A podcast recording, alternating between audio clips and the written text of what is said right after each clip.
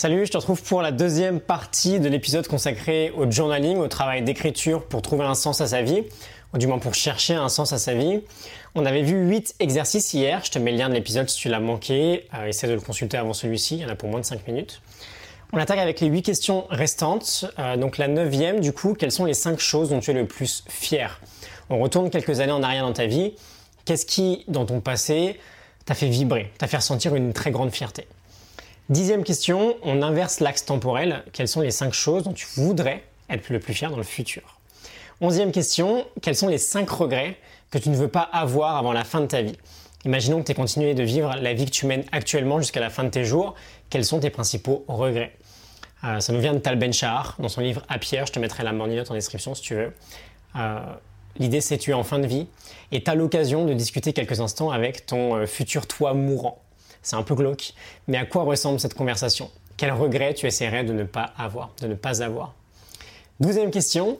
Euh, on change d'auteur, on passe avec Stephen Covey et c'est cette habitude de ceux qui réussissent tout ce qu'ils entreprennent. Il nous dit, c'est la deuxième habitude je crois, excuse-moi si je me trompe, de toujours commencer un projet avec la fin en tête. Il nous dit sachez dès le départ où est-ce que vous voulez aller. On peut imaginer notre vie comme étant un projet en fait. Euh, qu'est-ce qu'on dit de toi dans tes funérailles? C'est encore un peu glauque, hein, je suis désolé.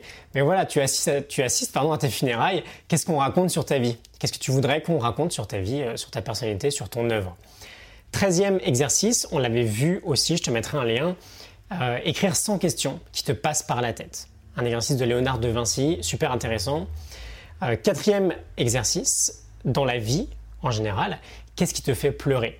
On pleure parce que on ressent des émotions particulières. Si tu fais partie des personnes qui pensent, par exemple, n'avoir aucune passion dans la vie, bah, je te conseillerais de commencer par là. Qu'est-ce qui te fait pleurer? Est-ce que c'est la fin d'un film, euh, une musique, une cause, une belle histoire?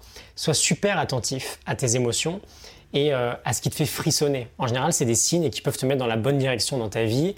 Euh, et tu notes à chaque fois, en fait, tu vas peut-être apercevoir qu'il il y a une sorte de refrain dans tes réponses, avec un thème qui revient souvent. Quinzième et avant-dernier exercice, quels sont les films, les musiques, les personnes, les mentors, les causes qui t'inspirent? On va être un peu plus spécifique et on va établir une liste de films, de musiques qui t'inspirent. Par exemple, euh, euh, j'adore le film Grand Torino, ça m'inspire beaucoup. J'adore Gladiator, le film et la musique, ça me rend assez dingue en général. Euh, ensuite, une liste de personnes qui t'inspirent, un, un, mentor, pardon, un artiste, un sportif, et une liste de causes. Et pour chacun des éléments de réponse, tu essaies de savoir pourquoi ça t'inspire. Et tu établis des connexions entre ces choses-là. Et euh, bah, là encore, il y a peut-être un ou deux thèmes qui ressortent. Et enfin, dernier exercice, tu as une minute pour me dire, pour écrire en tout cas, euh, qu'est-ce que tu auras accompli d'ici 10 ans? Une minute top chrono. On réfléchit plus, on laisse, on laisse pardon, le cortex préfrontal s'exprimer. Tu écris tout ce qui te passe par la tête. Dans 10 ans, où est-ce que tu en es? C'est quoi ta vie? Qu'est-ce que tu fais? Voilà, 16 exercices. Euh, tu as de quoi bosser si le sujet t'intéresse. N'hésite pas à me dire si on a en particulier bah, sur lequel tu as envie de bosser, euh, ou s'il y en a en particulier qui t'a plu. Et euh, bah, on peut en discuter. Euh, je te retrouve demain, sinon, pour un nouvel épisode. À demain, salut